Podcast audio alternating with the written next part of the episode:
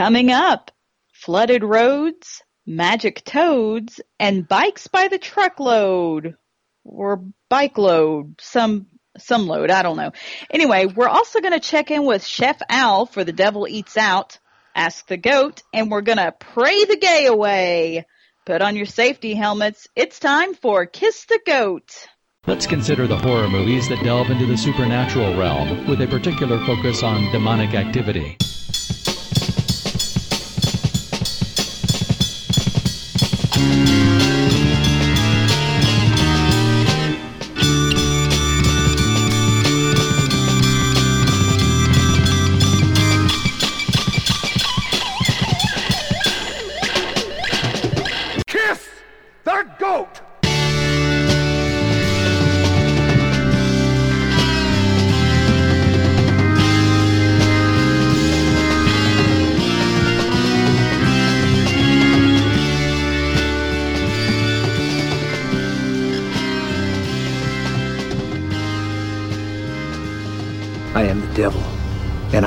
Do the devil's work.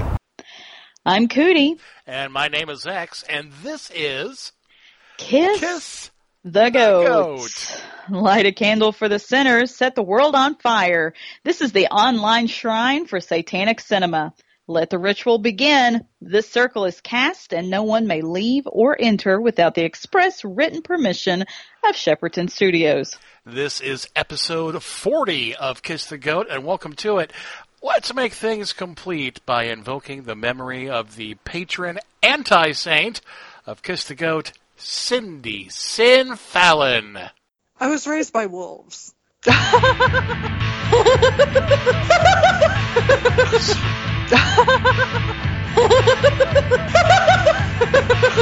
this is the original Sin, Cindy Sin Fallon. Well, the holidays are over and thank the gods for that. Things are back to business as usual here at KTG and we decided to start the show off in 2017 with a bang. Well, sort of.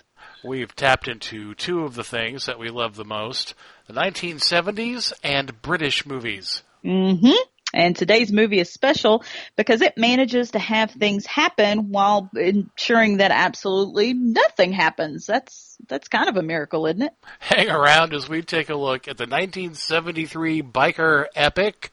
Epic? I probably could have Epic? used a better word there. Uh, movie Psychomania. Back in a bit. Black Annis Horror Podcast. The podcast that will change your life forever. That is not what. That's not. No. Intense. This is going to be filled with spoilers. So insightful that you will question your place in the universe. I don't like gore. Mind blowing. Repetition of the repetition. Is that a word? That is now a word. Inspiring. It's almost like a little advertisement. Life changing. It's one of two things all the way through either predictable or stupid. Black Annis Horror Podcast. Exclusively available on the Legion Podcast Network. Lube up, strap on, and get bent. It's time to get your exercise. It's the power of Christ that compels you. The power of Christ compels you. That The power of Christ compels you. The power of Christ compels you. The power of Christ compels you. The power of Christ compels you. Are you sick? Are you miserable? Are you crippled? You my kind of people. Bob! Bobby! Bobbo! Bob Larson returns to the spotlight in this episode's Get Your Exercise segment. This time he's plucked some poor fucker out of the audience in order to cast out the demon of homosexuality. Never mind that homosexual behavior appears in every form of life on the planet except creatures that reproduce asexually. Oh, and never mind that studies show that 60% of all Americans have, at one time or another, experienced homosexual attractions and feelings. And never mind that some researchers are now referring to women as hetero-flexible because of the high percentage of women who report homosexual feelings and actions. To hell with science. Forget measurable, recordable, and reproducible facts. Listen in as Bob Larson gets rid of the gay demon simply by yelling at a guy. Hi, Brian. Confess to Christ. Confess to Christ. I have committed homosexual acts. I have committed homosexual acts. God has forgiven me. God has forgiven me. You heard what he said? Did you hear what he said? Yes, I heard what he said. Doesn't make any difference what he says. Does it? No! He's mine! He's been mine for years! And I'm gonna hold on to him! You'll never get him! Never! He's mine.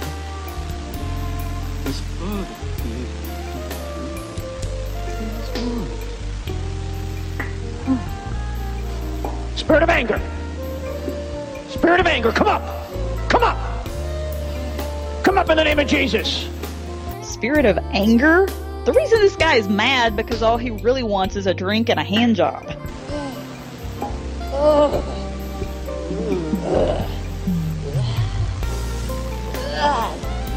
Do you have any right to be there? Do you have any right to be there? Do you? Do you? No! You want to go? You want to go? I don't want them women hold on to me anymore! Don't you do that to me again! No! Ah! No! Say, I anger. Oh, anger! Renounce Renounce my claim my claim to Brian. to Brian. I receive. I receive no. The, I receive. I receive. Say it. Ah! Say it. I'm going to get those women back here. I like how he says, Get these women away from me, and then Larson continuously threatens him with the presence of those women, which, I don't know, they are wearing hideous clothes.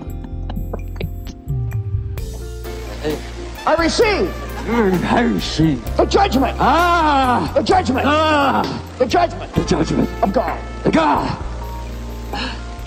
For causing this man. For causing this man. Ah. I'm to get those women back here.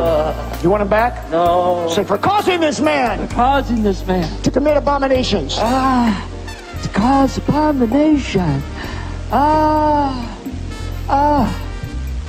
I loose him I loose him. Ah. from the curse the curse of homosexuality. Ah. Of homosexuality Homosexuality and all sexual perversion. and all sexual perversion. I line up.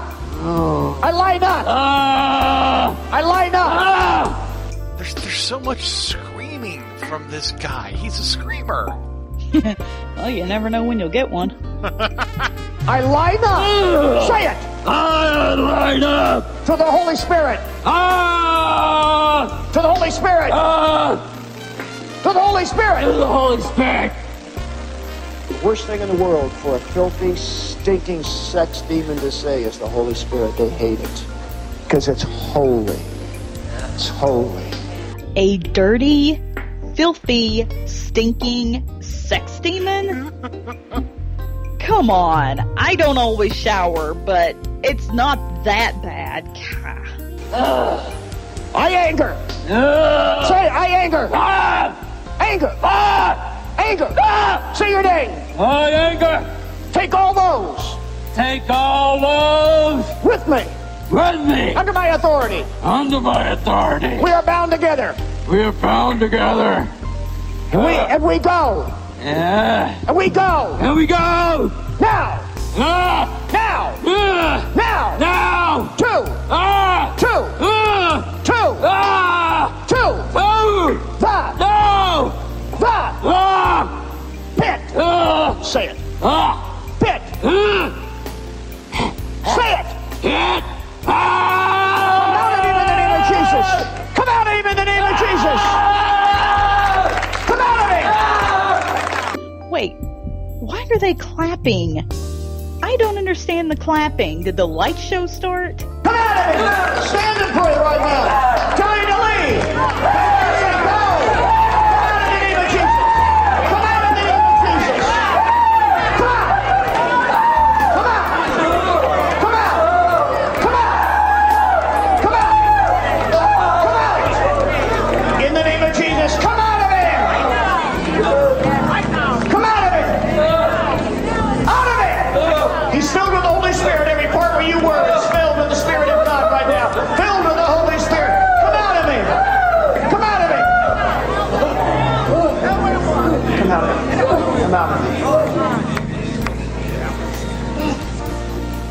Been praying with you. There was times I'm going, wow, man, is this really so? Oh, come on. And I'd kind of run away. And then I'd come back. No, he's speaking the truth, man. He's speaking the truth. And I'm going, yeah. And I gotta be here. And, and it's for all of us. It was for me because I needed this deliverance. that God used Bob as his tool, as the sword to break through the dark. Hell, the Christians are pissed at the gays until it comes to lesbian porn. But then it was for all of us because God loves us so much that He gave His only begotten Son so that we could be free. And now I am free indeed. Thank you, God. Oh, there's nothing like a pointless exorcism to start the show with, huh? Hmm. Remember, kids, be aware. Exorcists are everywhere. It's about control, it's about spectacle, and it's about money. Your money. Money that is far better spent on personalized collars and butt plugs. Coming up next, it's movie time! Movie time with Movie time. Psychomania! Woohoo! Hey, Cherish. It's 8 o'clock. Is it time to get the show on the screen or what? Do you enjoy watching films with friends? Do you like to consume vats of alcohol? It's some 40s and some bitches, baby. Yeah. Me, I like beer. If you like all that and none of those artsy fartsy films, Does this mean we don't get to go to the Fellini Festival? Fuck the Fellini Festival. Then watch and listen to Two Drink Minimum commentaries. every Wednesday, myself and a rotating panel of the filthiest podcasters I can muster up give you our comments, observations, and sometimes we might actually talk about the film as we class up some of your favorite films the only way we know how, as raunchy as we can. What's this movie PG, Pat? Oh, uh, yeah. Uh, this podcast sure is fucking. Not only do you get the audio, but the video that goes with it. Just listen to the shit that comes out of these filthy pirates. You don't need to get an erection when your cock's full of rigor mortis. Fucking curb stomp a baby for a baconator I think the moral of the story is don't let Corky run Cerebro. Unforgivable. If you could stand all that, come and get your fill and your fix of Two Drink Minimum Commentaries. All the cool kids are doing it. Two Drink Minimum Commentaries is a proud member of the Legion Podcast Network.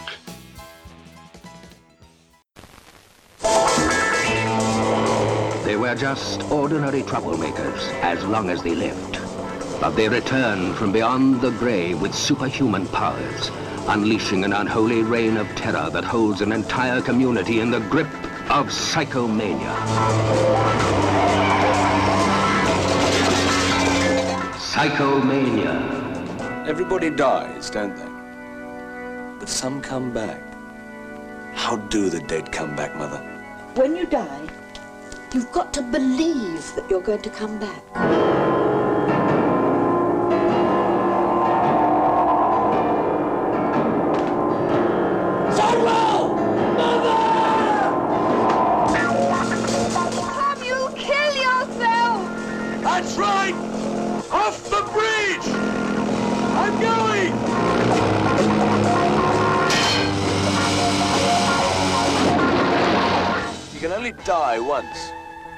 After that, nothing and nobody can harm you.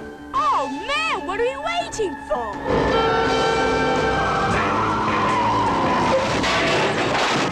I must stop him. You can't. I must.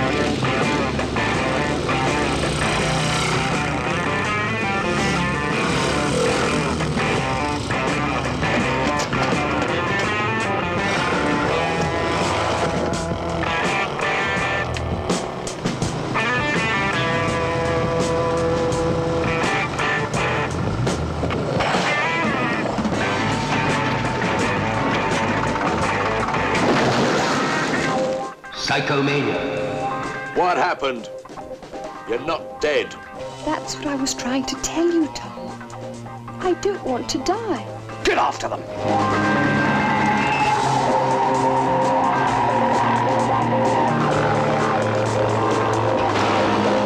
And you know what you will become? Yes. And that it will be for all eternity.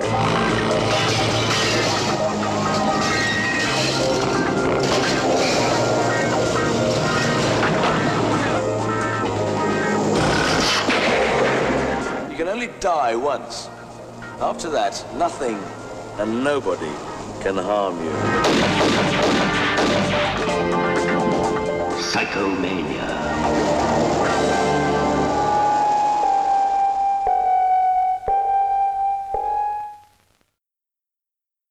Welcome back to Kiss the Goat, and it is movie time. Now, if you're a first time listener, let me kind of explain to you uh, how this works. Cootie and I settle down on the couch and we watch a devil movie and we give it as much of our full attention as we can. And then a couple days later, uh, we get tore up from the floor up and we try to remember what happened in the movie so we can break it down for you. Spoilers? Oh, you bet. Yeah, but in this case, the movie came out in 1973, so we we don't want to hear it. You've had 44 fucking years to watch the damn thing. X, tell us a little bit about Psychomania, will ya? Uh, let's see, let's see, let's see. Filmed in 1971, released in 1973. Also known as the Death Wheelers, which makes about as much sense as Psychomania. Um, last film role for famed actor George Sanders. He plays uh, Shadwell the Butler in this. this movie has a whopping 80% rating on Rotten Tomatoes, and that that seems out of whack. Ah, maybe, maybe not. So let's get into it. God, where where do you start with Psychomania? You you know what? You can sum up this entire movie in just a handful of words. Okay. You can. So, teenage motorcycle gang, pagan toad god, death, resurrection, more death. Well, that's the show. Um, thanks for thanks for listening. There's a little there's a little bit more to it than that. I think there's, there's also a little bit less to it than that. Yeah, but seriously, that's like if somebody asks you, should I watch Psychomania? Just say those five words to them and let them make up their own mind. Well, that, see, if somebody had done that to me, I would like we are watching this right the fuck now because that sounds amazing. Yeah. Um, Psychomania re- does revolve around a biker gang made up of some of the nicest British kids. I mean, they're not they're not really nice, but they all seem just really posh. You know? Yeah, but when they're when they're on their bikes, they're dressed like they stepped out of an anime. They've got helmets that basically have old style 3D glasses built into them. Great. Okay? The bike gang is called the Living Dead, and the letters on the back of their leather jackets are outlined in pink.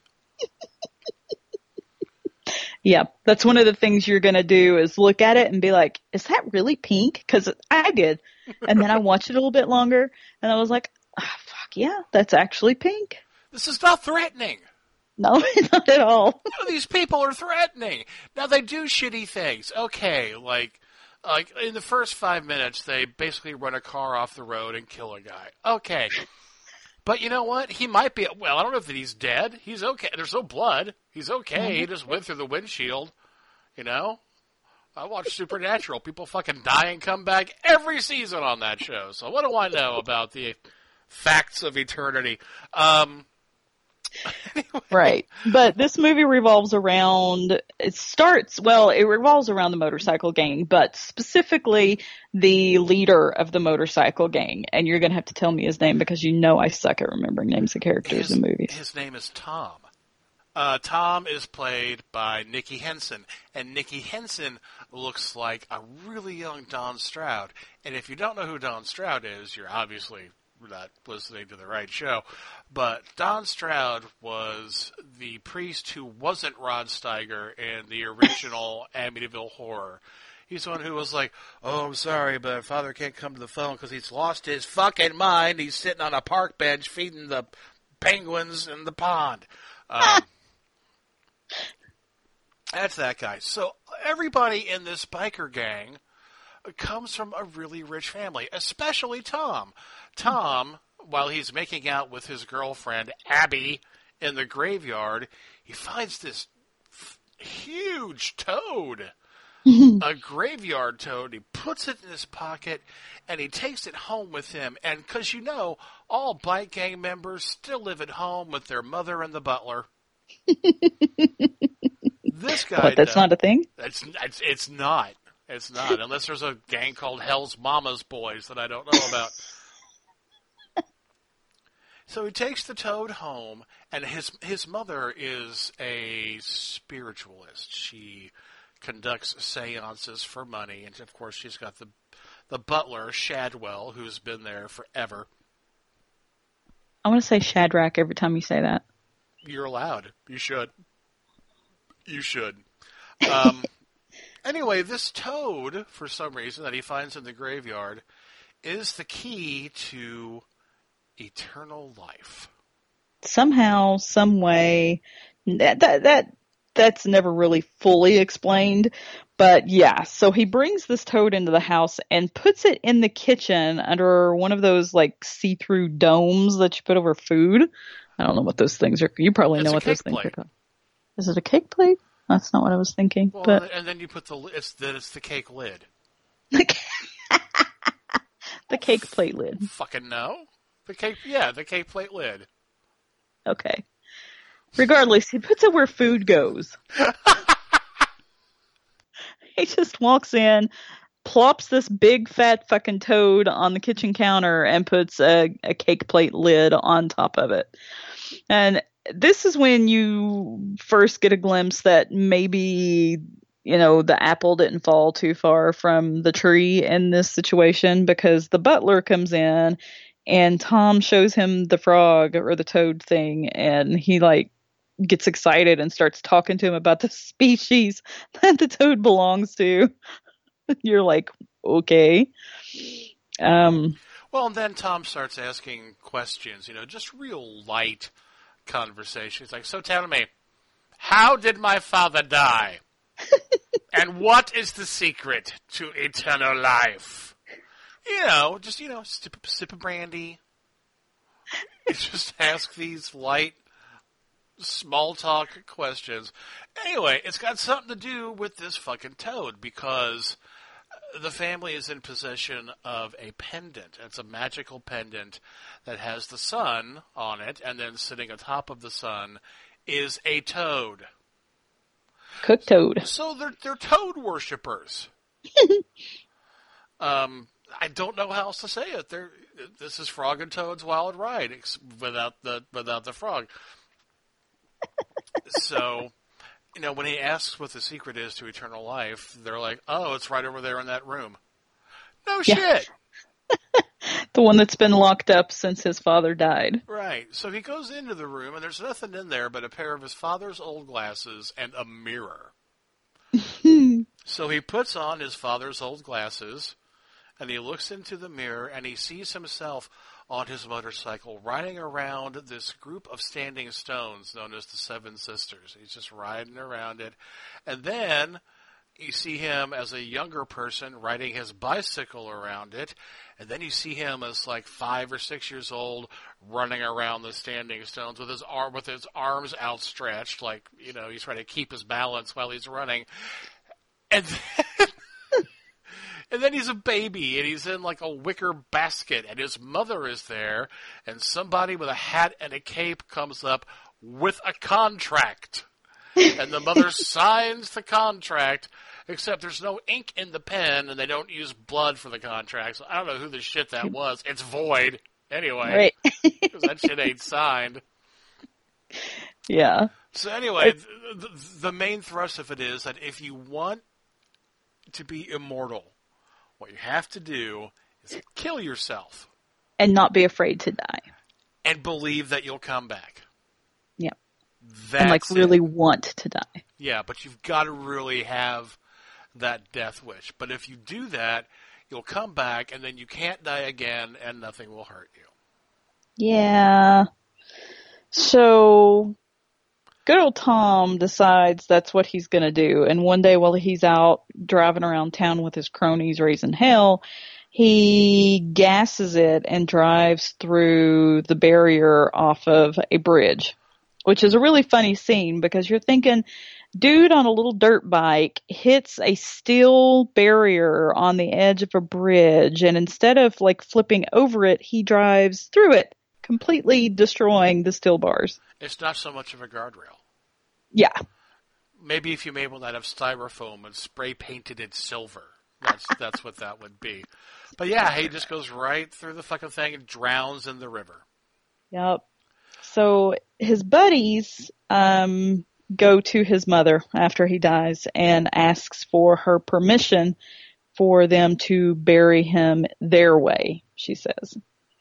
And this isn't a cool way, like in say um, an old Corman Hell's Angels film where they they have the coffin and then all the bike gang comes in and raises hell. It's not it's not like that. Bruce Dern ain't dead, let's put it that way. But the way that they choose to bury him is in the center of the circle of standing stones. They dig a a, a, a pit for him essentially. And they put him in there sitting on top of his motorcycle. And the hole's not deep enough, so his head and shoulders are sticking up above the hole. and I really wish they had just buried him up to his neck and then like drawn a clown face on his head or something and just left it there sticking up out of the ground.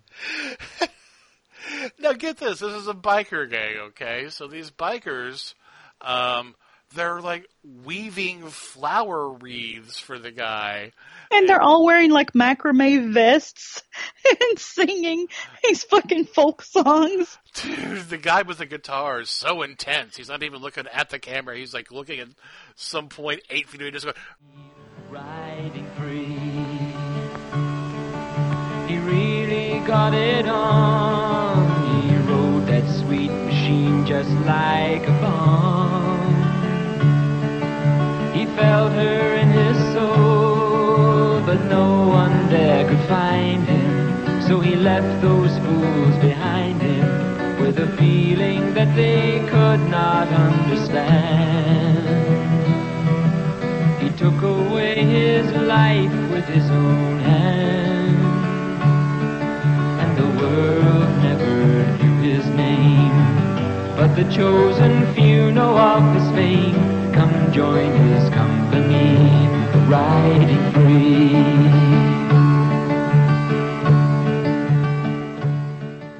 Riding free, riding free. It's just, it's the most Billy Jack moment I've seen outside of a Billy Jack movie. It's insane. It's insane.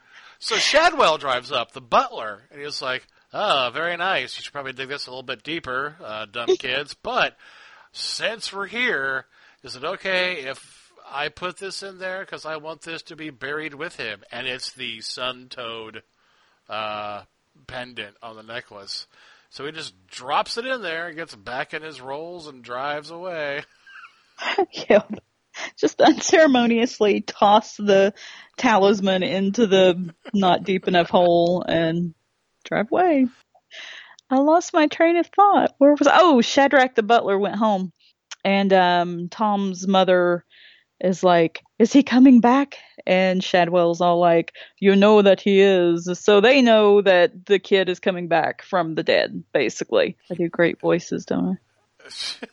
that was that was perfect because this movie really wants to make you use every shitty British slang word that you've does. ever heard in a British movie from the seventies. It's just like, oh, he he bloody well did, you know. It's just, it just makes me so shitty. So, uh, Tom's girlfriend Abby, who is the ginger of the group. Now, there's Abby, and there's other people. There's like seven people in this biker gang. There's one real crazy bitch whose name I can't remember, but other people are named like Inky and Chopped Meat is one guy's name. Is this what the British thought biker gangs should be? Because really, this is about as exciting as the Hell's Grannies sketch on Python. Hey, I love the grannies. I do too, but that's what these guys are like. It's true. Okay, anyway. Abby. Abby, she's very, very, very, very sad about Tom being dead. But what she doesn't realize is that Tom, um, is about to resurrect himself. There's this car on the motorway right outside the Standing Stones, um, has a flat tire, and the bitch cunt wife of the guy who's driving, he's like, he's like, uh, the tire's flat. That's tire with a Y. I don't have a spare one in the boot. I need to check under the bonnet, but I'll need to go to a garage. and she's like, and she says, cut through that field. You'll shave ten minutes off your time. And he doesn't want to. And she's like, what, are you afraid? Because apparently the Standing Stone Circle is called Nine Witches. Is that what he called it? It's the Seven Sisters. Seven Sisters? Where the fuck did I get Nine Witches? I don't know. I don't either. Oh well. Anyway, apparently it has a reputation in town. Yes. So, yeah, dude's like, no, I don't want to go through there. And she's like, yeah, fucking go. And he does. Anyway, where they've buried Tom, there's a, it's a, it's just a giant mound. It's like they started filling it back in and realized, fuck, his head's still stepping, still sticking up here. We may as well look, make this look like a giant, like gopher rut. So they went across the county to get some more dirt. More and brought it dirt. They called in a couple of dump trucks. Hello. we need you to fill in a hole. Guy's walking through the field where the standing stones are, going to the garage, and he hears a motorcycle try to turn over. And somebody kicks, you know, kicks it like four or five times before the motor actually catches. And yes, you actually get to see Tom ride his motorcycle out of the grave. Because they, they were thoughtful enough to put a ramp in there for him before they filled it. Somehow enough enough room to get clearance. I don't know, But he does. He comes flying out of this hole. Dirt goes everywhere. Freaks the poor schmuck out that's walking through that field in the middle of the night. Oh, well, and then promptly runs him over. Yeah, Tom runs him over with the bike. Like, yeah, yeah, yeah. How'd that go? Yeah, yeah, yeah. That's what I thought you said. Yeah. Tom's first stop is a bar, or I guess a, a pub, a public house. Pub. Sorry, we're not in America anymore. We're we're in England. Goes to the pub, calls his mother from the payphone. It's like you just. I guess my first stop would be a bar too, if I'm honest. And he looks remarkably clean for someone who just, you know, pulled an Evel Knievel from six feet under. No dirt, no rot, no moss. Nope. Nothing. He just looks like he got out of bed and put his leathers back on. Goes to the bar. He's he's making eyes at a couple of birds. Is that the right? Sure, we'll go with that. A couple of birds who give him some change for the payphone. Calls his mother. It's like, yes, hello, I'm alive. I'll see you after a while. There are a couple of things I want to do first. He's looking at the two chicks at the table. Okay, aren't you clever with your sexual innuendo, dead guy? Wah, wah. Right. So anyway, he doesn't look any different, and he's not a zombie because he doesn't immediately go cruising for flesh sickles. Yep. He just can't be killed. Yeah, he's just immortal. That's it. hmm No, no super strength, no craving desires for flesh. Craving desires? Sure. You know what I mean? Yeah. Yeah. Just, he's just a regular dude who is now immortal. He kills everybody at the pub. Snaps their Like neck. Yeah, snaps. You know, however he does it, snaps their necks. Whatever. They're all dead except for one girl's like, "Yeah, I saw him. Me mate gave him some change for the phone, and then the next thing we knew, everyone was dead." That's not how she talked. No, I lost my train of thought. Shit, fuck. He just killed everybody at the pub. Uh, and then he goes somewhere else. Does he go home? I think he goes home first. Does he go no, home? he doesn't. Wait, no. Was it a gas station? Yeah, he went to the gas station and he stole Yeah. some gasoline, and the guy who was uh, manning the gas station looked like um looked like. Hold on, I've almost got it. It's in my head. He looks like the father of Veruca Salt in Willy Wonka. He looks like he looks like Roy Kinnear. He fucking does. so then he's Roy, Roy Kinnear almost is like, You're not going to steal no gas from me, mate. I'm tired of you and your car and trying to come around nicking gas, nicking petrol. Petrol. There you go. Yeah, so Tom kills him and leaves him in his own parking lot. Yep.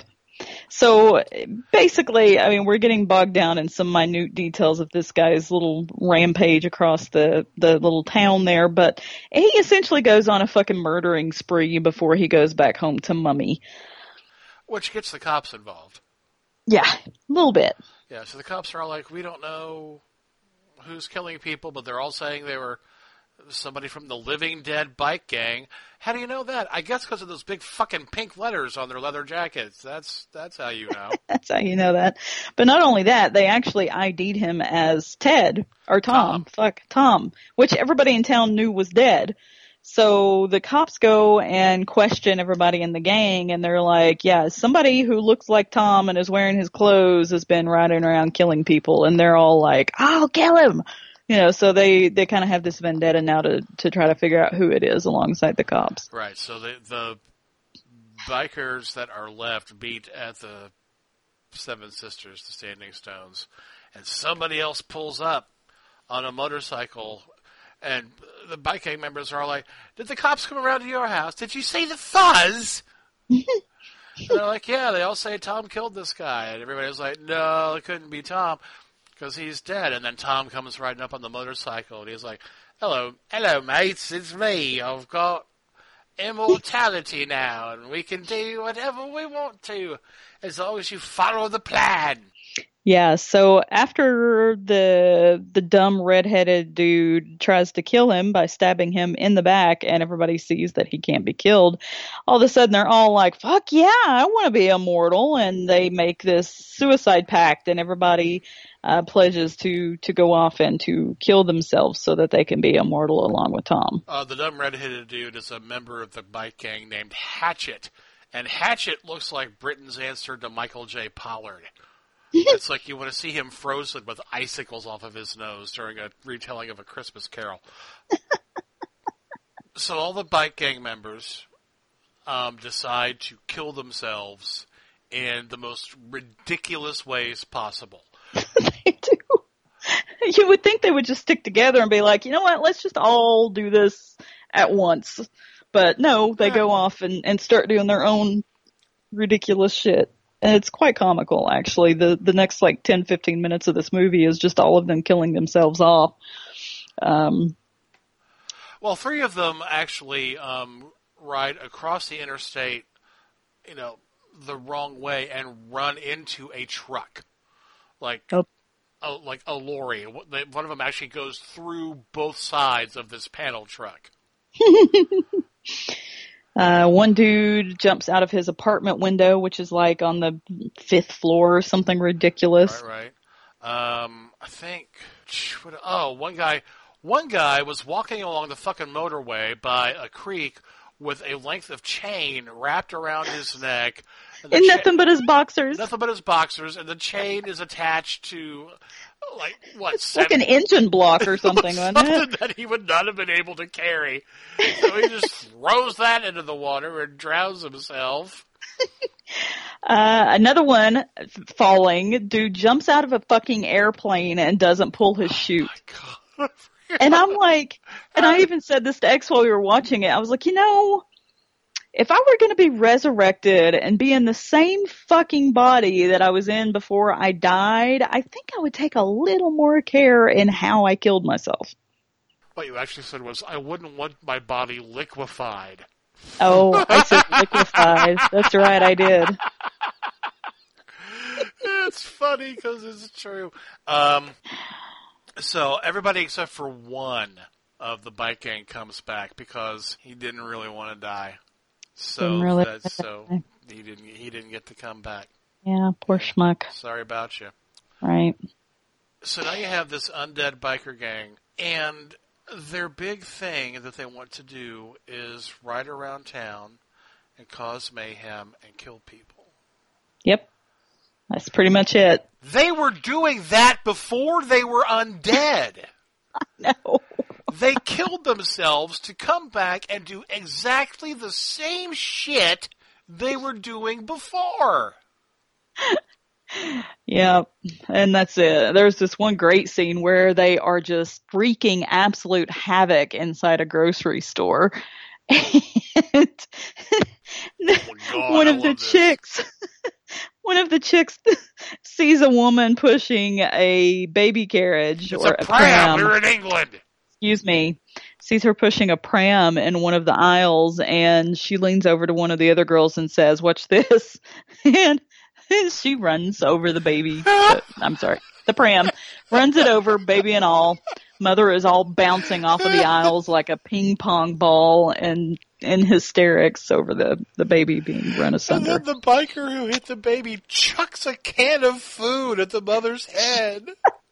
I forgot about that. It's so great.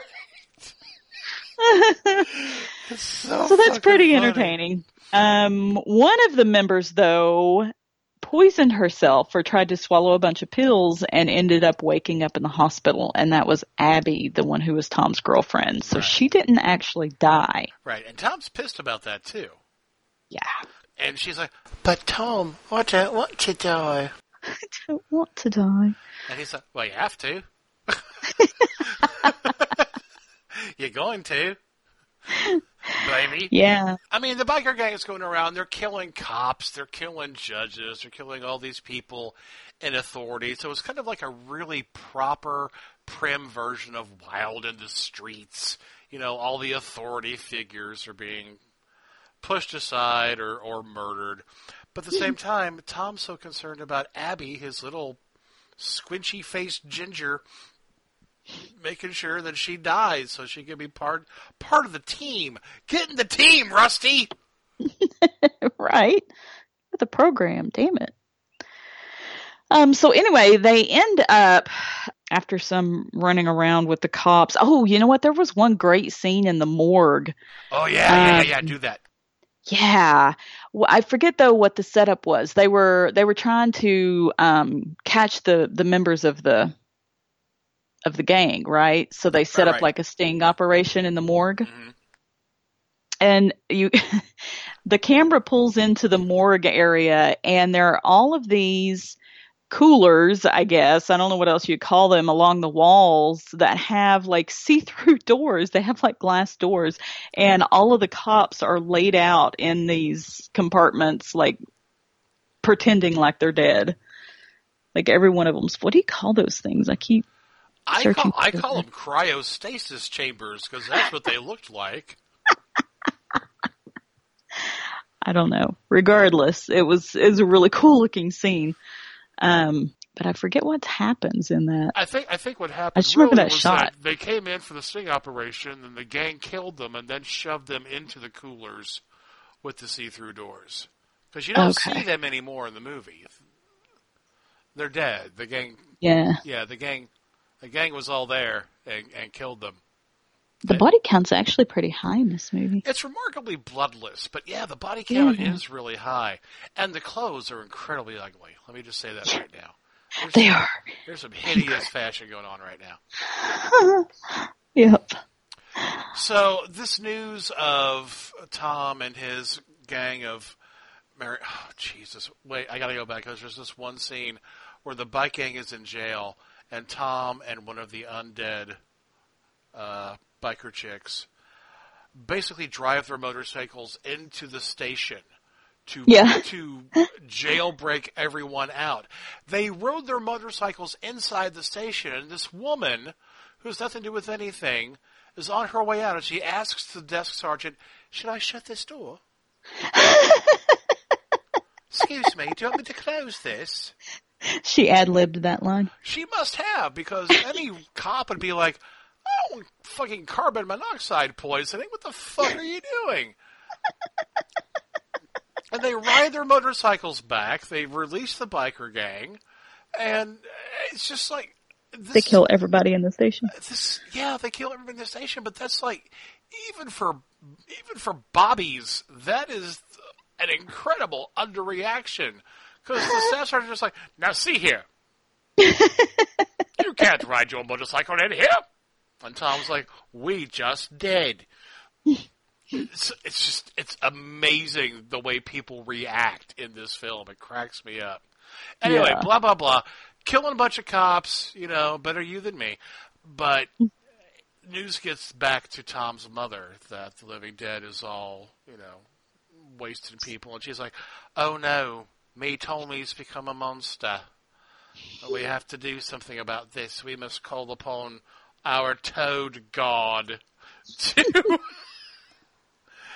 to stop this."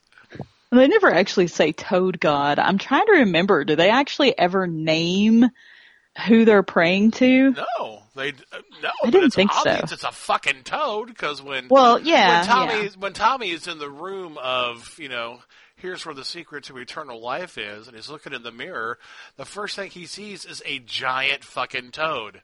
hmm You know, it's like there's the toad, and then there's adult him, teenage him, kid him. I kept waiting for Darth Vader to come out with a fucking lightsaber, and you know Yoda to go in there because it is like that scene from Empire. yeah. Face your fears. Right. Well, anyway, all this comes up to a head when, um, Head. yeah, I know, right?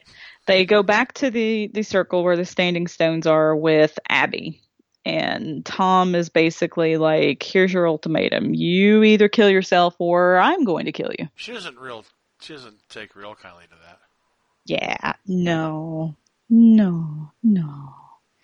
Um, so anyway, I think he hands her a gun, right? And is like, here, kill yourself.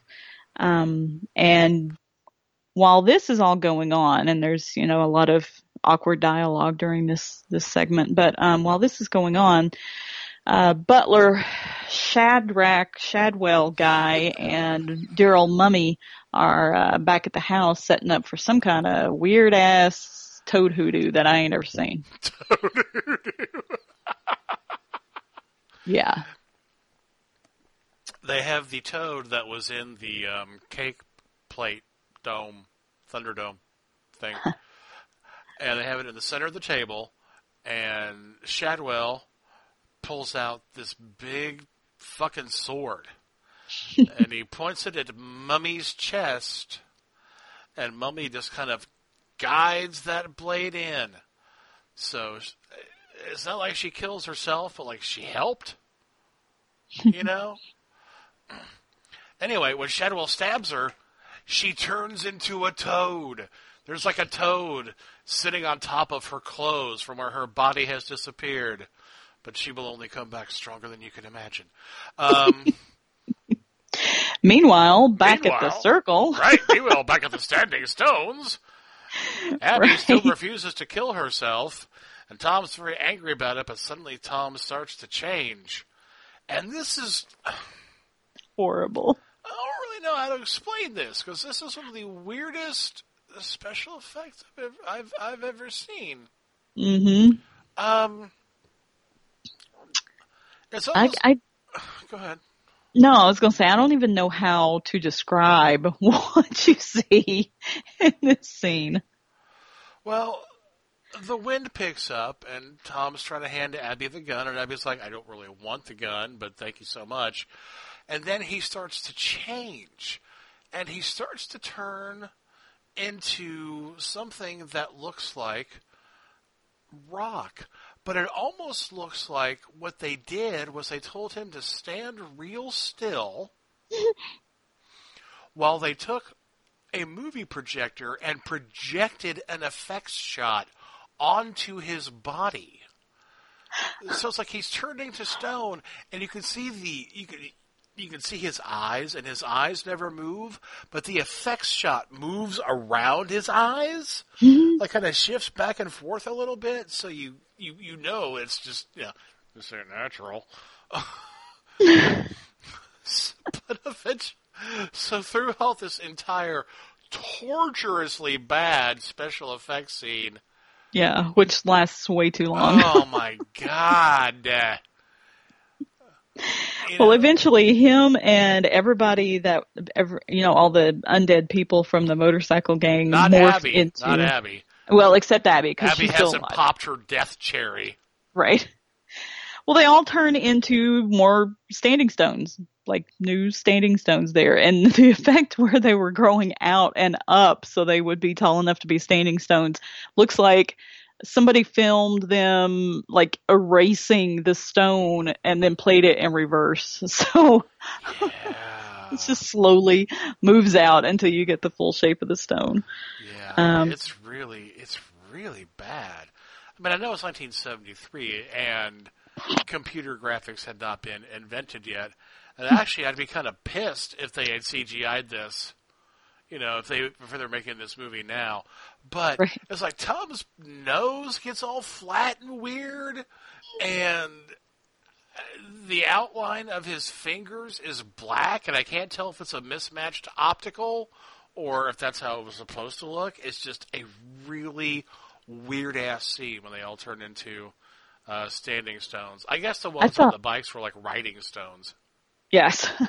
they just turned into this giant kind of mound. But um yeah, when it first started, I thought he was turning into a toad too, like his mother. But which then would he have just made turned, a lot of sense. Yeah.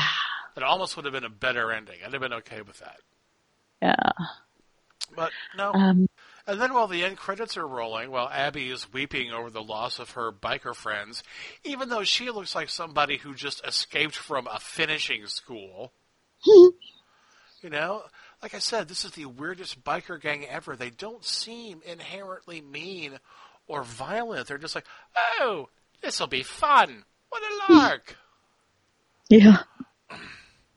So I don't I don't know what to make. I'm not ever threatened by this gang ever, so I don't really know what to make of it. But during the ending credits, uh, Shadwell goes walking into the cemetery, into the cent- well, the cemetery. He goes walking into the center of the Seven Witches, and that's it. We don't see what he's doing. We Mhm. don't know if he's come back to retrieve the magical toad pendant or what. Don't know, man. Yeah, I don't know. So it's not really an ambiguous ending. I think there's a film school term for that. I'm trying to think of it real quick. Oh, it's stupid. That's what it is. Yeah. well, there you have it. Wait a minute. I just had a revelation. What? That's not Shadwell. That's walking What into the fucking Standing Stones. It's the guy with the hat and the cape that that had his mother sign the contract. Oh. Oh, so the devil shows up. Is that the devil or is that the toad god? Uh, if it's the Toad God, he's riding in a Rolls. I don't know. I guess if you're a god, you can do whatever the hell you want, can't you? I have no fucking clue. No like I idea. said, stupid ending. No idea.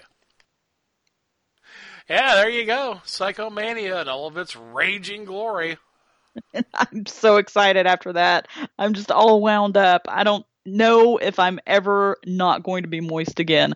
I need to cool down. Yeah, we should eat. Food! Food! Let's get our co-host, Chef Alan McPherson, in on this conversation, uh, so we can find out his views on the film and learn what he's prepared to go along with Psychomania. Biker food! it's time for The Devil Eats Out. You, you can have dinner with us. You like head cheese. My brother makes it real good. You like it. And you know if you take two ripe bananas, you put them in a bowl, and you put some sugar, and you go ahead and bake it for 400, you can go and pull it out and have yourself banana bread. Hallelujah! Pancakes! Pancakes! No pancakes. Pancakes! No pancakes! Now fuck off, I'm full.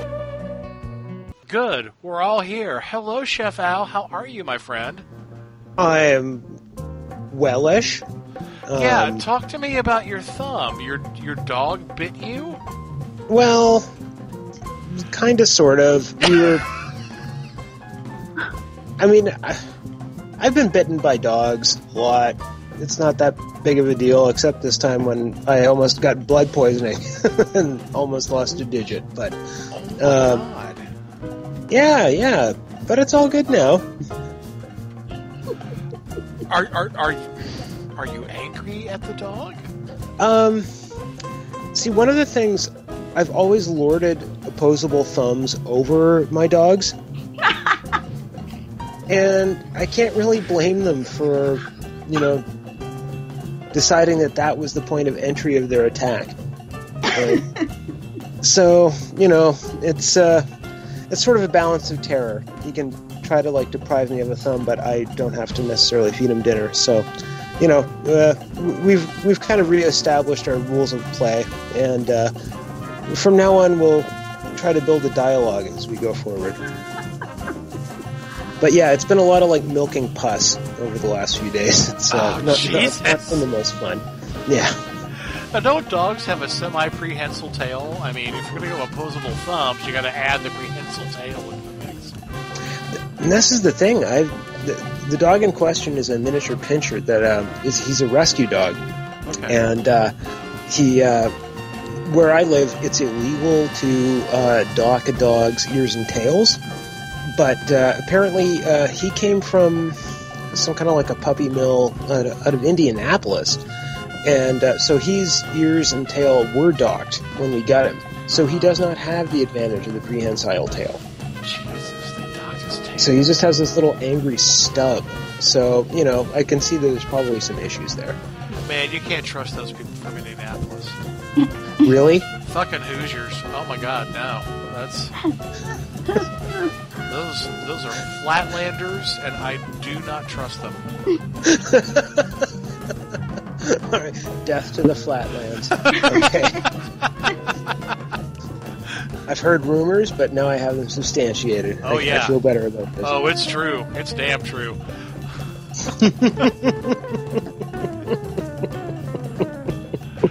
so you actually watched Psychomania three times this week. Yeah, I certainly did. What do you think? Um, I don't know what to think. Um, That's fair. uh, Yeah. yeah, I I've, I watched it in preparation. Originally, and our original recording got pushed back. Right. So I've been off, you know, so I've been like ill and submerging myself in hot, salty water for uh, the last 48 hours. And so that gave me a chance to watch it again uh, in preparation for tonight. And then when uh, my wife got home from work today, uh, I was kind of telling her about it as I was preparing the dinner inspired by the film. And so, like, yeah, well, you should at least listen to the soundtrack. Yes. So that involved putting it on again, and uh, so that yeah, that led to the uh, the hat trick. Wow. Yeah. I mean, even after even after multiple viewings, I also am still not sure um, what to think of this film. but I really do love the soundtrack. It's all waka waka waka, psychedelic acid rock, and all that good stuff. Is this not like the most polite biker gang you've ever seen? It's it's so. Um, there are several lenses of interpretation of what a biker gang should be going on in this. It's- I mean, uh, it, they all have name tags. They're they all have their names embroidered on their chests, and I that's so charming. you don't see that in gangs too often, you know. But the, like that like shows a real confidence in themselves. I, I Didn't love quite that. think of it that way, but yeah. You know, they're uh, they're going around like menacing shopping carts, uh, knocking over the, the guy with the tray of bread. Hitting prams. That's like, oh, they're like Adam Sandler comedy villains in, in some respects. Like it's it's quite endearing. Like these are the least people that should be entering into a satanic pact. You know, they're Right. way over their heads uh, in this situation because they're basically a bunch of jerks. Like not like evil people. They're just a bunch of dicks. It's, it's, it's like wild hogs, isn't it? Yeah, pretty much, yeah, yeah. It might But- as well be Tim Allen and John Travolta riding around on on terribly expensive bikes. I, Tim, Tim Allen's like a, a more credible badass, though. Truth. Yeah, Like he could do more coke. Tim Allen would do more coke in a half an hour than all of these jokers would in their entire lifetime. That's why he got sent to prison, isn't it? Hmm. Pretty much. I think that was the charge, wasn't it? I think it was. A biker gang. Yes. Yeah. The North But at the Hollywood time, Angels. Doing rails and and Hmm. knocking over the guys in front of Mann's Chinese who are dressed up like SpongeBob. yeah, you got to do what you got to do. It's a tough business, man. It's a tough Mhm. business.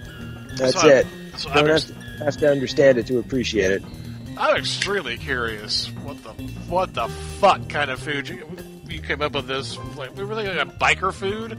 I don't even know what that would be. Twinkies, beer and Um, Twinkies. Well, one thing I knew I couldn't do was anything involving like breakfast cereal because apparently these bikers really hate breakfast cereal. they almost hate they almost hate breakfast cereal as much as they hate babies because they're totally prepared to like wipe them out. Um, so great. but uh, where where this film was like such a mishmash of like there's some you know Euro uh, sort of 60s swing kind of filmmaking going on with uh, North American like biker exploitation stuff mixed with the uh, Satan movie kind of a thing, although it's more like British folk religionism thing Yeah. um, slash toads. Um, Oh God. uh, I was trying to get frog legs, I'll admit, but uh, frog legs are uh, th- they're one of the things that I, I don't mind eating from time to time, but um, it's one of the few proteins that I actually have a bit of an ethical issue with eating because the harvesting of them is like pretty gross. Because the uh, uh, this is what I was told in coding school anyway that uh, the the legs actually are harvested off the frogs by like having the frogs skinned alive Oh and then have the legs taken off. Yeah, because apparently they'll like blow up if you try to just like take the legs off or kill them first. So anyway, like, I've, I've literally, the frog will explode. yeah, they kind of like. Have you ever seen the old trick where like kids used to like inflate the frog with a straw and then make them blow up? Oh, the reflecting skin. Yes. Yeah, the old reflecting skin routine um, has that kind of tensile strength that um, if, if, if you like try to take them out, they'll just kind of pop, ruining the food product. So, um, from what I've been told, they get skinned alive before they're like harvested just for their legs. So it's uh, out occasionally, but yeah, that that that even like is a little that's a little much for me. Uh, so a- anyway, it's it's a little tricky for me to get frog legs on a on a uh, sh- uh, short notice basis. Also, you know, it's a little bit on the uh, the racially insensitive side because I know frogs, toads, they don't like to be confused. It's like a Kiwi Australian thing. So that that would have been unfair, but uh, so I, I was kind of like looking at it like, uh, what the film was from '73, right? Um, so you, the U, well, Britain primarily was very much in a uh, butt of Europe joke position in terms of the uh, of food that was being made. It's not until the 80s when you start getting like a bit of a resurgence of of, uh, of kind of a cuisine coming out of uh, Britain. Um, excuse me.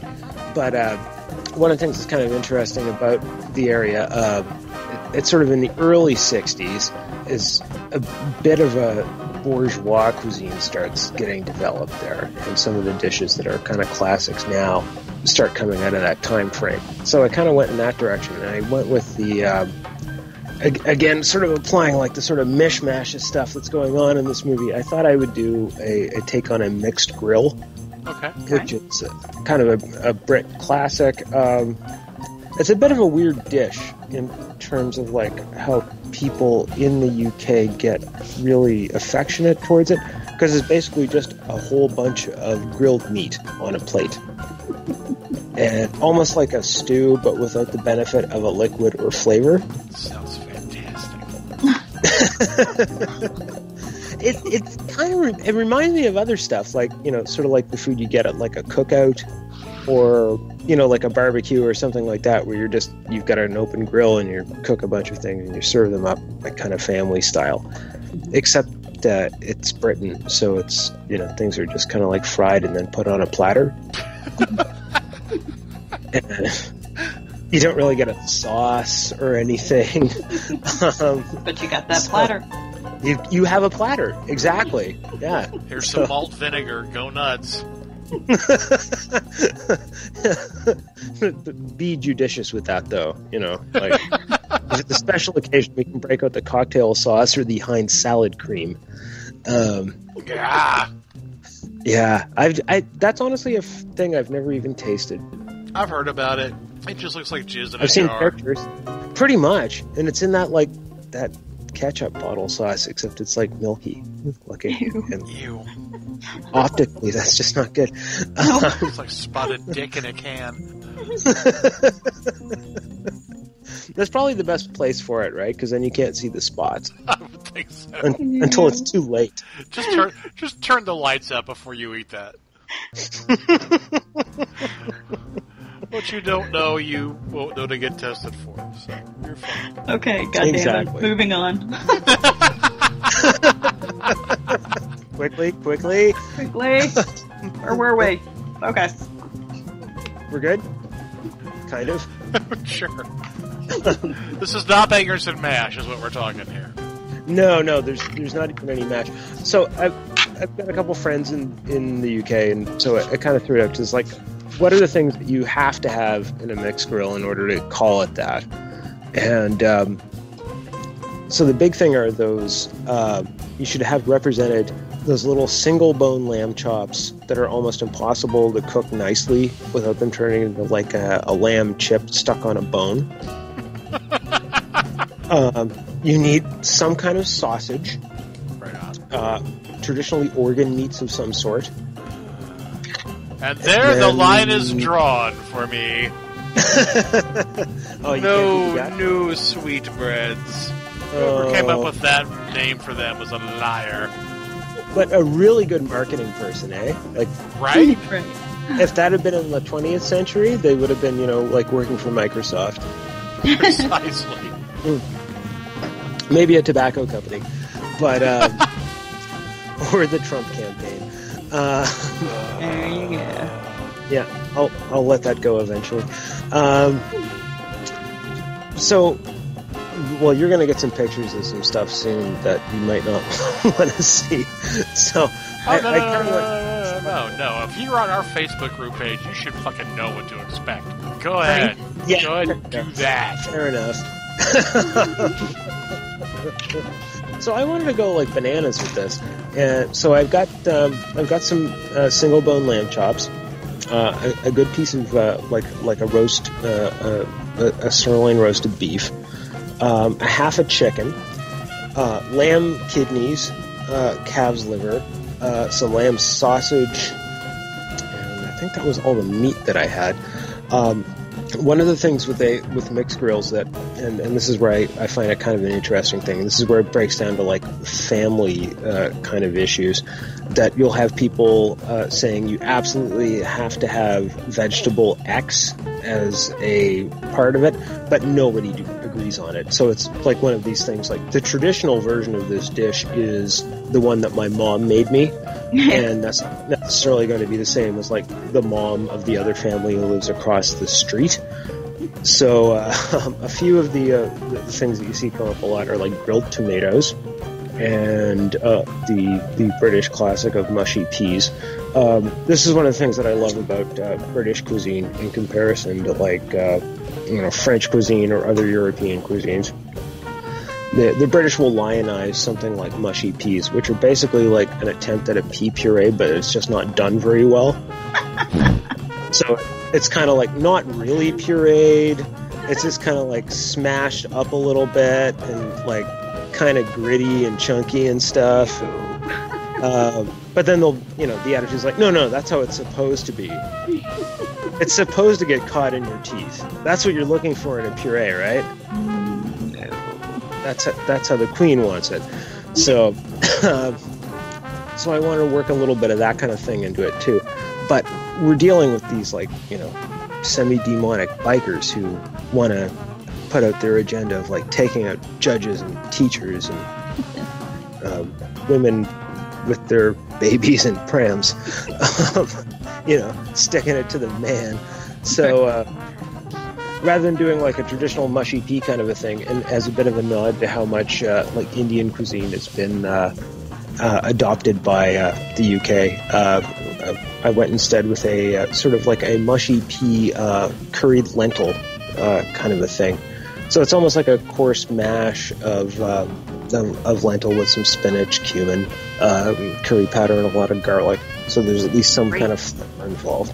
It was pretty tasty. Yeah. Uh, I'm And not because sure I'm what in that Canada- noise was, Cootie. Was that a noise of acceptance or disgust?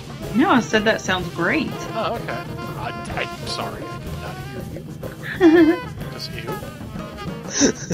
you.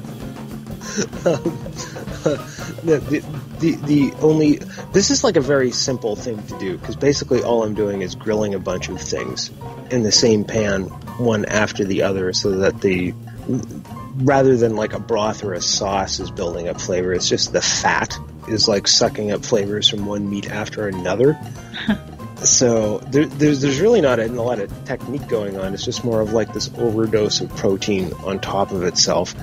Uh, but the one thing that I would uh, throw out is like that actually does a bit of cooking is I'm doing. Um, I want to do those uh, grilled tomatoes, and I'm I'm in Canada, and it's the winter, so tomatoes are like a, a sad parody of a tomato. Oh god, down here too, dude.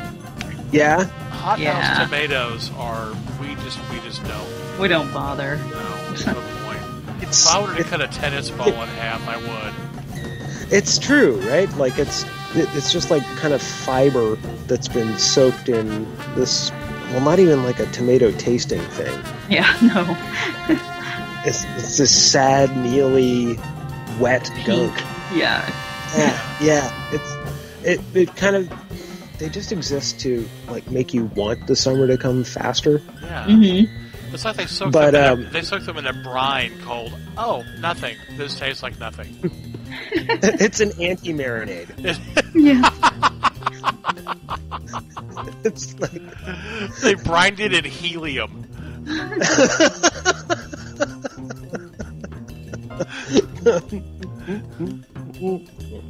so there's been a trick um, that uh, I, I don't even like to use the word trick, but uh, out of season strawberries, for example, uh, a pretty common thing that people will do is marinate out of season strawberries because they're just equally as like flavorless in balsamic vinegar, maybe with a little bit of black pepper.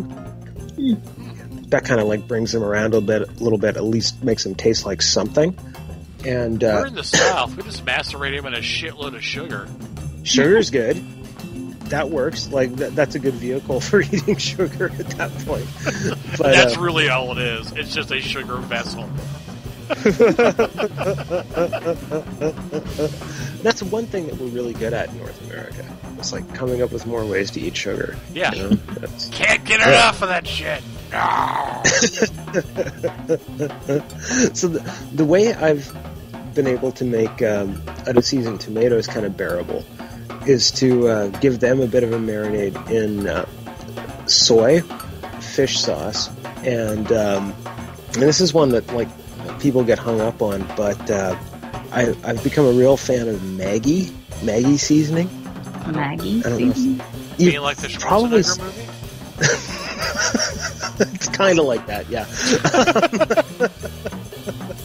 it's a uh, you, you see it a lot in like Latin American cuisine um, through the Philippines.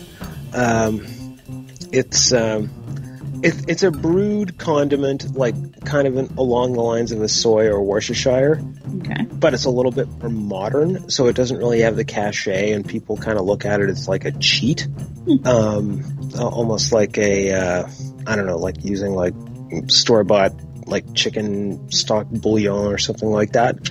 But it's got a really, really interesting, like kind of celery like taste. Yeah, it, I think it's underused. Anyway, I've become a big booster for it. I'm, I'm actually angling for some sponsorship money. Uh, Right on. yeah, for you know, you know, shell out. Um, but I, if you give the uh, your out of season tomatoes a little bath in this kind of stuff, they all have those like uh, umami flavors that like ripe tomatoes are kind of known for, and it kind of helps to bring it around, especially then if you like grill it up a little bit. So if you kind of brown up the outside, it doesn't taste like a summer tomato, but it tastes like something. It tastes like something reminds you of a tomato. Which is better than your basic hot house, hot fa- Yeah, what he says. hot house tomato. Damn it! Which literally tastes like nothing. It's like eating a That dish is- sponge. Pretty much, yeah. It's it's like if you ate the um, the dish rag that you use to like wipe off the bottom of a pot that you cooked some really shitty tomato sauce in, Ew, God. and you s- stuck that in the corner of your mouth with some chaw. That's what, yeah, you might as well. Um, that's one of the things that kills me about like the local food movement, because or you know wherever your locale happens to be, there's probably going to be a locavore food movement, and you'll get like I find here, you'll see lots of people like bragging about serving their local. Well, we'll use tomatoes for an example, in the dead of winter. and I'm sorry, but I don't care if like your greenhouse tomato um, comes from hundred miles or ten thousand miles away. They're going to taste like ass, Yep. And that's nothing to be happy or proud about. See, tomatoes. Tomatoes should just be sunshine in a thin red skin. mm-hmm. Maybe some salt. That's about it. That's really all you need. That's pretty much it. Yeah, tomatoes are a meal. That's fascinating, though. Just, uh, what an interesting way to uh, try to revitalize those and bring them back from the dead, as it were. Now, I wonder. Oh, See, see, watch me bring it back around because I am a professional. this, is, this is like a workshop in professionalism. But see, when you bring those tomatoes back from the dead, much like the bikers in Psychomania, they just do what they were going to do originally. It's, it's not like they it's not like they do anything new. Like before the bikers died, they rode around town, knocked shit over, and threatened people. Then they died, they came back, and they rode around on their bikes. They jumped over the same bump like 500 times, rode through the same flooded roads 500 times, and did the same shit they did when they were alive. There's not a lot of long term planning with these guys, is there? There's really not.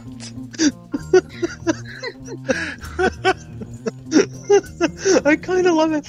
Um, that, that's one of the things. There's like so much like kind of like shonky stuff in this film, but at the same time, it reminds me like I, I keep seeing like a bit of the like proto DNA of like things that people really love out of it. Like you know, I, I can kind of see like an influence on like something like the Lost Boys of the these you know sort of invincible um, I- immortal man children in that or i don't know if you guys were like into the splatterpunk uh, uh, like literary movement like Skipp and Spector and stuff like that. God, age me.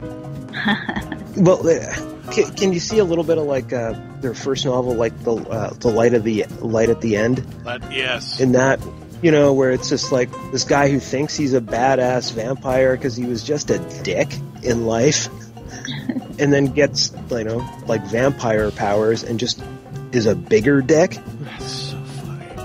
I'm friends with Dave. Oh. I'm friends with David Schow on Facebook. It's so funny when we bring up Cyberpunk. I love that guy. oh no way that's great Yeah, man. oh that's really cool david Schow is hilarious uh, wow is he still writing Uh, yeah. He's got a uh, collection of short stories coming out next year. It's gonna be like four thousand pages long or some shit. Oh that's amazing Can't wait. yeah Wow, sorry. I oh he was one of the derailed that conversation like a lot. I was gonna say something else, but I forgot what it was. That's what happens. that's that's professional it's professional. Professional forgetting where I was going with that tough conversation.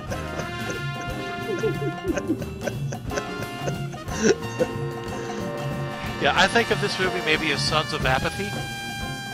exactly. And I'm- I, I also I'm, I'm a fan of that sort of era where like you know hippies and bikers and like cultists and they're all kind of rolled into one. Yeah. like the, the, there's like this brush where they're all, they're all on the same like timeline. Like you can't really distinguish any of them. But then when you throw this like British like uh, like pop rock aesthetic into it as well, that's that just takes it to another level. You know, like This is Quadrophenia too. yes, very much. Like I mean, it was not an era where you would see like crossovers and sequels. Right. But I would love to see something that was like The Living Dead versus Billy Jack. Oh my god! That's exactly. know? I, yeah, I thought of Billy Jack during this movie. That's so funny. Uh, really? Okay. I did.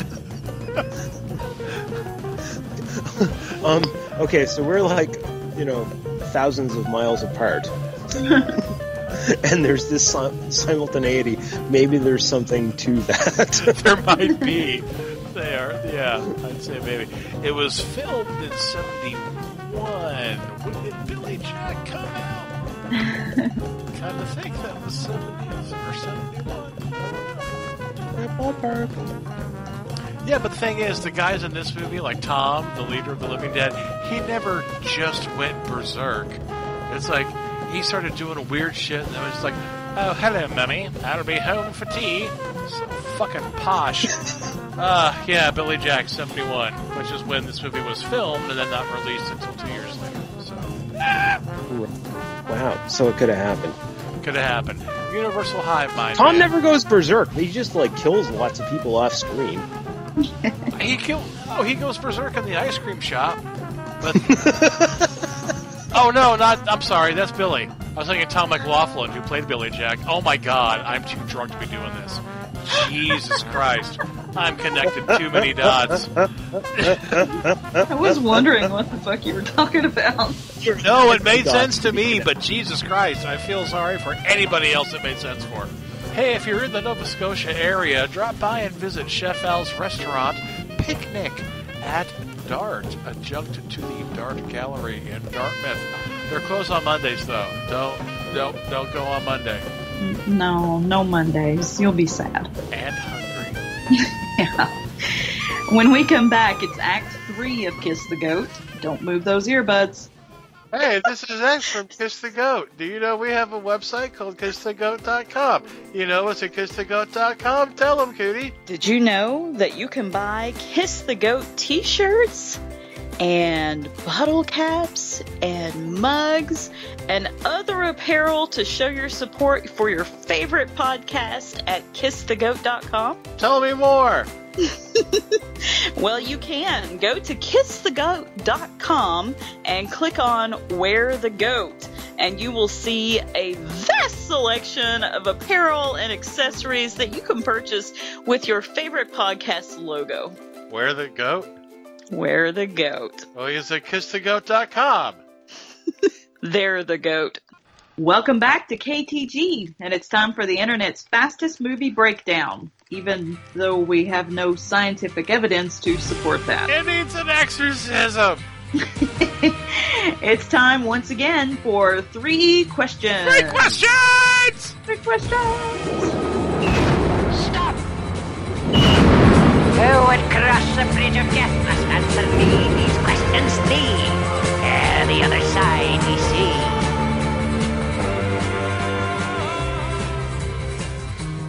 All right, go ahead, Alex Trebek. Give me that first question.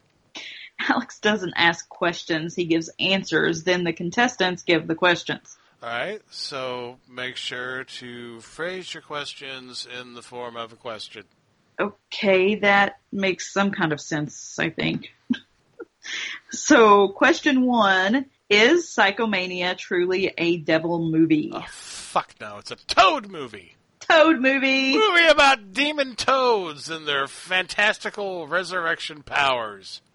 exactly. There's no devil in this at all. I don't even. It just came up because they were like, "Oh, a satanic pact with a with a biker gang. That's how everybody describes it. But there's no satanic pact. There's a pact with a toad. What does that even entail? You bring in flies? So yeah, Gotta be something like that. I, I don't know. So yeah, no devil, just toad. Right. Agreed. All right. Question two. On a scale of one to six, how many horns high do you give Psychomania? Uh, about a three. Yeah. Yeah. That's actually higher than I thought you would give it. Oh, really? Yeah, I wasn't sure how much you were digging it while we were watching it. Uh, it's weird. It's kind of off, and you're just sitting there. I don't know. Like some of the shit was really entertaining, and then like telling the acolytes about the movie made me realize there was actually some some really entertaining shit in it. So Yeah, it's it's it's one of those things you've really got to see for yourself. I mean, when you, I I don't know. It's like anal sex. When you describe it, it doesn't sound all that great, but when you're in it, that's some fucking great stuff right there. You know what I mean? That's fantastic. So I'm gonna give it. I'm gonna give it four and a half. wow, I Okay. really liked it more than I thought I would, and there are some sequences that are pulled off with a lot more aplomb, and I don't use that word much, but much more aplomb than I thought they would be. So yeah, I fucking dug this movie, man. Four and a half. All right, fair enough. Well, uh, our final question is why should our acolytes watch Psychomania or should they? And actually, I think we both just answered that. Yeah, I think you guys should watch it. Um, cause it's just, it's just strange. It's relatively bloodless, and that's, you know, uh, points off for me because I kind of like the gore. But It's got a high body count for such a bloodless movie. it's got a high body count, and it's like this entire biker gang were all like, I don't know, Gryffindors. no, They've all just been in boarding school for months, and then they come home, and it's like, oh, hello, let's um, let us ride all bikes around Chattanooga and try to cause a little bit of mayhem, shall we? Yeah, yeah.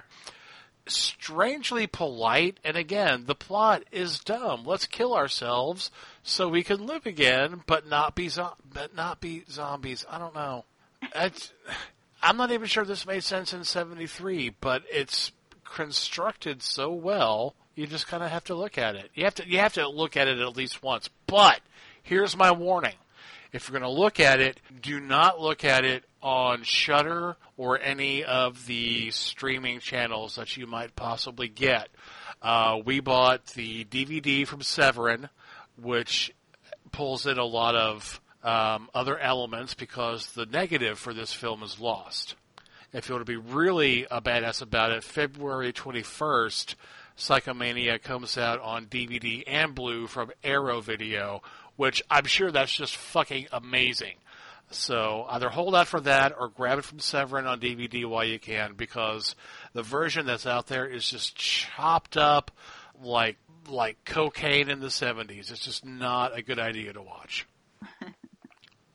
Um, yeah, what he said. There you go. See? No, yes, I agree. Absolutely. I think you guys should check out this movie because, like I said, it's it's actually got some really entertaining shit that goes down. It's got a pretty high body count, and um, I thought it was fun. And the soundtrack's fucking great. waka waka waka. Right? If I haven't said that before, Jesus, just the soundtrack is worth it. While the holy sound of revving fills the sky,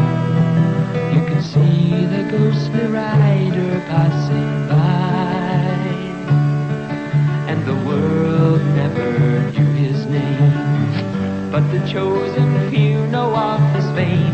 Come join his company, riding free. Um, okay, so, you know, we've watched a movie, we've had some food, or talked about food at least, and we've had some delightful conversation. Let's fuck! He's down there, Ramrod. Aren't you gonna buy a lady a drink first? Yeah, we absolutely should drink. In fact, it's probably time for America's favorite drinking game, Drinking with the Devil, where your love of bad movies meets your disdain for your own liver.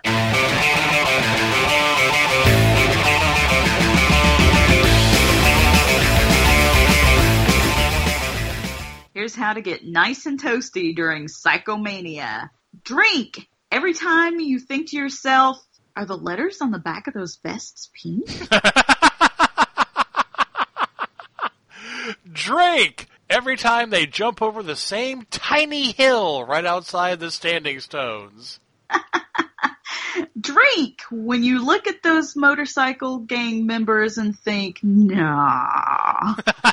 Drink every time one of the biker gang kills themselves. That's at least like what, nine times? It's, it's at least seven. I know that. All right. And for our final Grandmaster Challenge, drink every time you find yourself questioning the relationship between Tom and his mother. Oh shit! Oh, that's good because there's something going on there. There's, It's weird, isn't oh, it? there's some incestuous Ah. uh, undertone right there. That's good. Hey, please remember that we here at KTG do not condone alcohol abuse, uh, driving under the influence, or underage drinking. However, They've always worked, worked for, for us. us. Now it's time for the interactive section of the show, America's favorite podcast segment, Ask the Goat, where we answer your questions and you question our answers. I'll send you a love letter. Straight from my heart, fucker! You know what a love letter is? It's a bullet from a fucking gun, fucker! You receive a love letter from me, you're fucked forever! As Cootie rummages about through our malevolent mailbag, rummage, rummage, rummage. Let me gently remind you that you can ask questions of Cootie, Al, or myself at any time by leaving a voicemail on the Goat line. Just call 865-309-4969 and leave us a message, and we'll make you famous. You can also email messages and audio files to askthegoat at kissthegoat.com, where we will retrieve them and do something with them. Don't really know what, but probably something to do with the show. Finally, you can leave a post on the Kiss the Goat Facebook group page, which we have cleverly hidden on Facebook. That's easy, isn't it? You leave bullshit posts all the time. Might as well leave one with us. By the way, that page, it's on Facebook. Who's first, Cootie? Uh, let's see. First, it looks like it is Ricky Morgan. Ricky says, Mario or Lamberto Bava, which are you a bigger fan of? This is going to be an unpopular answer. I'm going with Lamberto. Yeah. Look, I appreciate Bava. I know he's a master, but you know what? I fell asleep through Black Sunday. I can't get through it. and a lot of his stuff, his like his period stuff, like the body and the whip, I just it just doesn't work. But Lamberto, fucking demons, yeah, fuck yes, I will sleep with that movie. So yeah, I guess Lamberto is more my speed. How about you? yeah. That's your answer? Just yeah. That's my answer. No, I can, I cannot. I cannot put it more eloquently than you just did. So I'm just going to leave it at that. I agree. All right then. Ah, let's see. Joe Petrucciello wants to know better movie, The Witch or The Crucible. Damn. I don't think I've seen The Crucible. Mm, there's a couple versions of The Crucible actually, and it's really to do more directly with the Salem witch trials. Probably the version most people listening to us know is the version with Gary Oldman and Winona Ryder. I think it's Gary Oldman. I know it's Winona Ryder. Um, I like the Crucible better than the Witch, just because it's more in depth about the witch trials, whereas the Witch is kind of like uh, an offshoot of the witch trials. Those people put themselves through their own witch trials. Now, don't get me wrong. I love the witch. I came around to it, but I still think the Crucible has more of a classic feel to it. Not to mention the um, the way that it ties itself in with the McCarthy trials, the McCarthy hearings. So the witch hunt in the Crucible also has to do with communism and anyone who's you know suspected of being against the state and i think that with you know trump coming into office and the upcoming war against the weird i'm telling you it's coming they're coming after us. I think the Crucible has a lot more to say to us as a society right now than the Crucible does. The Crucible has more to say than the Crucible does. The Crucible has more to say than The Witch does, even though they both involve witches and potentially crucibles. All right, then. Kind of went nuts with that one, didn't you? I had an opinion. All right. Well, let's see. Up next, we get to hear from our old buddy Chuck Knight. Chuck. Chuck says, "Name one super hyped movie you were looking forward to that you couldn't even finish, and one video slash DVD that you heard from all kinds of people was a fantastic movie that you couldn't even finish." I mm, see. That's like almost the same question, but not quite. Just because Cootie and I don't go out to movies a whole lot. Um, I've said this before. I walked out of Robert Altman's Popeye. People said it was great. They were like, "Oh, your kids will love this. We should go see Popeye." And I stormed out of it in a, just a fury because I hated it so much. So that would be my super hyped movie. As far as a video or DVD um, that everybody said was great, that I it's kind of a tie. I mean, I finished these movies just because I'm hardcore, but I kind of wish I hadn't. And I think at least in one case, I got up and started cooking dinner. Um, Suicide Squad's a hot mess, and I fucking hated it. It was a, Yeah. it was a piece of shit, and that's the one I think I got up and was just like, you know what? Uh, There's something I can do in the kitchen. And there's anything else I can do in the kitchen. I can jack off in the recycling bin in the kitchen rather than finish Suicide Squad. So there's that, and there's also the Babadook, which I actually apologize to my family for making them watch. Oh wow! I was so. Yeah. I'm. It's like everybody was like, "Oh, you're going to see the Babadook. It's an anagram for bad book." And I was like, "Okay, that's cool." Um, then we watched it. and I was just like, "Jesus, everyone die! Please God, everyone in this Immediately. movie fucking die!" Yeah, absolutely hated it. Um, one super hyped movie that I was looking forward to watching, and just I believe it or not, I did finish it. Um, but I was angry when I finished it. Um, and that was It Follows. Yes, I knew you were going to bring that up. Yeah, because I was I was holding out hope till the bitter fucking end, man, just waiting on that payoff, and it never fucking came. Nope. I don't care how good the music is. I don't care how many people drop theories about how it's in some kind of weird, timeless um, environment. That movie is just slow trash. Didn't like it at all. Neither of us did. I know we're going to get hate mail. People fucking love that movie. I don't care. Ugh. All right, so who's next? Uh, let's see. Next we got. Oh, you know what? Ask the Goat just wouldn't be the same anymore if we didn't have a voicemail from our favorite angry ginger, Matt Tangent. So let's go to Matt. Hey, Matt. Greetings, fellow goat lovers. This is Matt the Angry Ginger calling in. I have a question for all y'all cool peeps. Um, favorite gangster film and favorite spoof comedy. I mean, they just don't make enough spoof comedies anymore, but there's some pretty golden ones from back back in the 80s and early 90s. Uh, keep up the great show, guys. Bye. All right. So so favorite gangster film and favorite food comedy. I have a feeling Cootie and I are going to agree on favorite gangster film. Don't we get this question like every fourth episode? It seems like it, but that's okay. I never mind answering it because it's a chance to talk about uh, one of the greatest films ever made.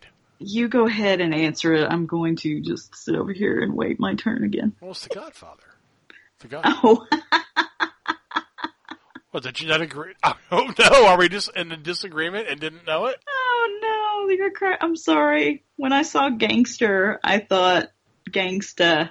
Oh, oh, shit. That was like the first thing shit I the thought. bed. No, 'Cause I think somebody asked something like that. Like I feel like every other. Sh- it was Oh. Matt. It was Matt who asked what what our favorite gangster rap song was. Oh, was it Yes, it was Matt. But no, some like actual gangsters at this point. Gangster on the brain? Ice Cube was not in The Godfather. Yeah, no, no, it, and I fucking love The Godfather. So yes, we we will agree on that one. no, but here's the real question: Godfather or Godfather Two? Don't make me pick a favorite child. I know, but but that's legit. I mean, they were a year apart, and they both won Oscars. So I'm gonna go with the first one. Yeah, I think I am too. Even though the second one is really, really, really close behind. Yeah. Okay. All right, favorite food movie. Now that's funny because Matt's right. Back in the '80s, there was a lot of shit like that. There was like Hot Dog the movie, and I think Cheeseburger the movie. Um, right? I mean, just you know, shit. Greydon Clark was involved in weird little low budget stuff. Um, I never saw any of that shit. So, if I have to pick a favorite food movie, it's going to be Waiting. That was funny. Yeah. Um. The server Favorite. with her angry pubic hair just haunts me from that movie.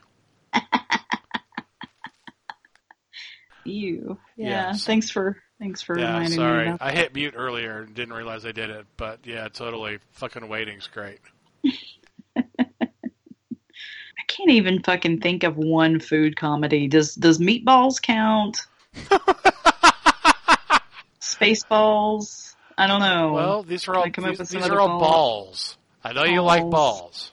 Well, you know, it's food for some of us, right? Uh, Yeah, but there's really not any meatballs in the actual movie, or spaceballs for that matter. well, I guess I guess Dark Helmet's evil army was called the Spaceballs, but don't know. It, that seems that seems kind of lame. yeah. Sorry, Matt. I have no idea. If I think of one, I'll tell you later. There you go. Uh, let's see. Next, we have Vanessa McHenry.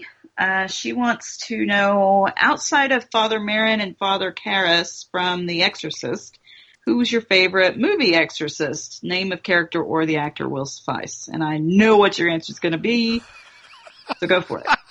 Do you? I bet you do. Yes. Uh huh. Um, my favorite non-Exorcist movie, Exorcist, is um, Cotton Marcus from The Last Exorcism. Patrick Fabian nails it. He is so good in that movie. Oh, and that movie just makes me jizz. I love it so hard. I love that character. I love the fucking the development of that character and the way the movie ended is just so perfect. You just see his entire character arc.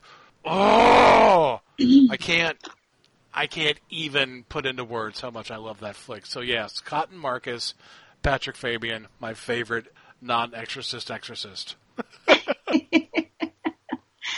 I love him too, but I have to pick something else. Uh-oh. So I bet I know what yours is too. Let's see if I'm right. Keanu Reeves is Constantine. Oh shit! You just blew my mind. Because I've had the hots for Keanu Reeves since I was like 12, so. Yeah, well, me too. Cast out that demon. Yeah, that's awesome. He's great in that. The way he dips his fucking feet with his shoes on in the water so he doesn't burn shit, that's so great. Yep, I like the movie a lot. See, and I thought you were going to say Father Sunshine from Exorcist 3. Oh, yeah, I like him. But no, Constantine's a fucking great answer. That really that's way better than I than I thought. That's great. All right then. Let's see here. Oh, Vanessa and Joe Petrucciello want to know if we'll be doing a special on the Exorcist TV show. Uh, See, and here's the thing: is that we don't normally do TV on KTG, but at the same time, I've got to say, I loved that series so much. It was so so good. So I don't know. We might be able to work something in. Might be able to work something in, but I'm not promising shit because I don't do that. but I don't know. That's that's that's tempting, you guys. It really is. we'll consider it. I, it's God, as long as it takes for me to get through a television series, though, it might take us two months to do that episode. Yeah, but I've I've, uh, I've already been through it. We can binge it in a weekend. It's only twelve episodes. Okay, I'll ponder it. Think about it. All right. Uh, let's see. Looks like last one is from Brock Gerard. Uh, Brock says on August 21st, 2017, there will be a total solar eclipse in the United States. Is this the day Trump will summon the Dark One? Didn't he do that when he appointed Mike Pence as his vice president? Oh, sick burn. Yeah, I think the Dark One's already been summoned. And if somebody shoots Trump in the fucking face and assassinates him, we're going to be so much worse off. Remember, Mike Pence is the man who wants you to, if you have an abortion, he wants you to have a funeral for that fetus. I don't want to talk about him. That seems expensive and dumb. Dumb. All right, so that's going to wrap up this episode of KTG quite nicely with a bow even. As always, we want to thank Bo Ransdale at Legion Podcasts for keeping our seats warm. Not literally, that would be weird, but he keeps this show on the internet, and that's pretty cool. Hey, remember, one of the best ways that you can help KTG is by leaving reviews on iTunes. I know, I know, but please say something nice about us.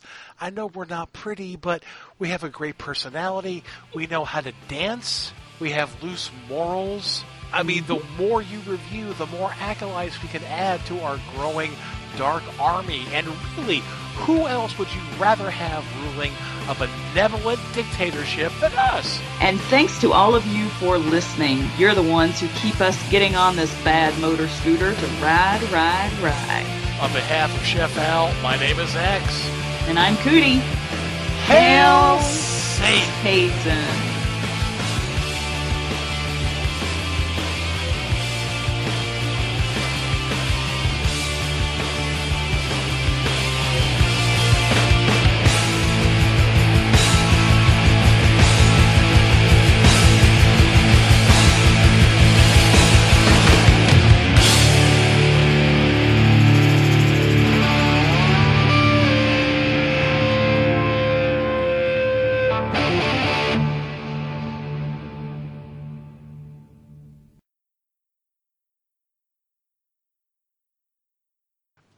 Spark it up, fun boy.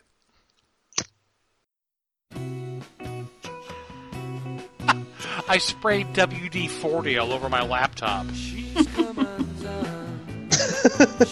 no.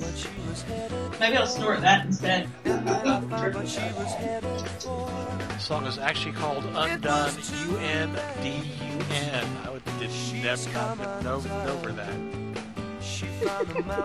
Did what? I didn't know that. no, wait, Amityville 2? No, Amityville, the, no, Amityville, I'm sorry.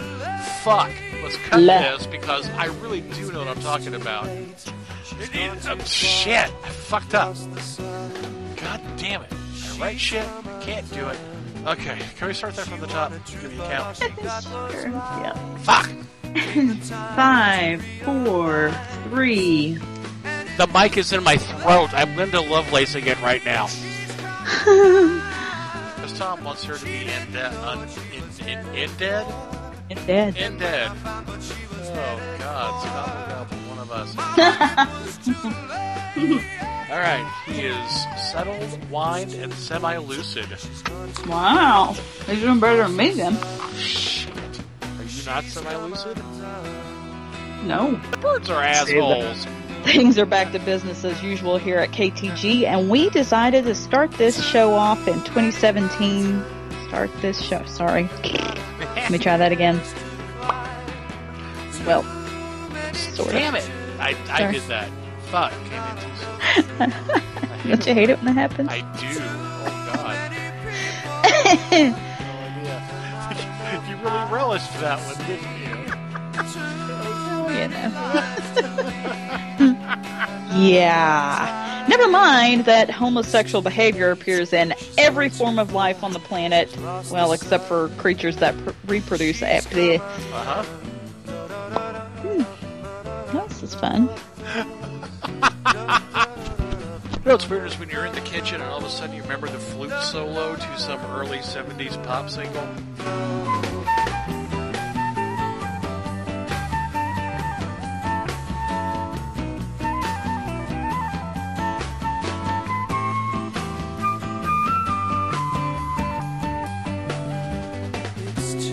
Finally, you can leave a post on Kiss the Goat Facebook on the f- fuck five four um hold five four three. Sounds good. Obviously, I will make all of this sound rational in post because, again, I am a professional. Godspeed. Okay. Well, um, okay, cool. Wait, what? Yeah. What? Yeah. What are you doing? I'm I'm trying to keep. I'm apparently just fucking doing shit for the blooper reel at this point because I had a point. and I- yeah, we had shit. Yeah, shit. Five, four, three. And thanks to all of you for listening. You're the ones who keep us getting on this bad. Mo-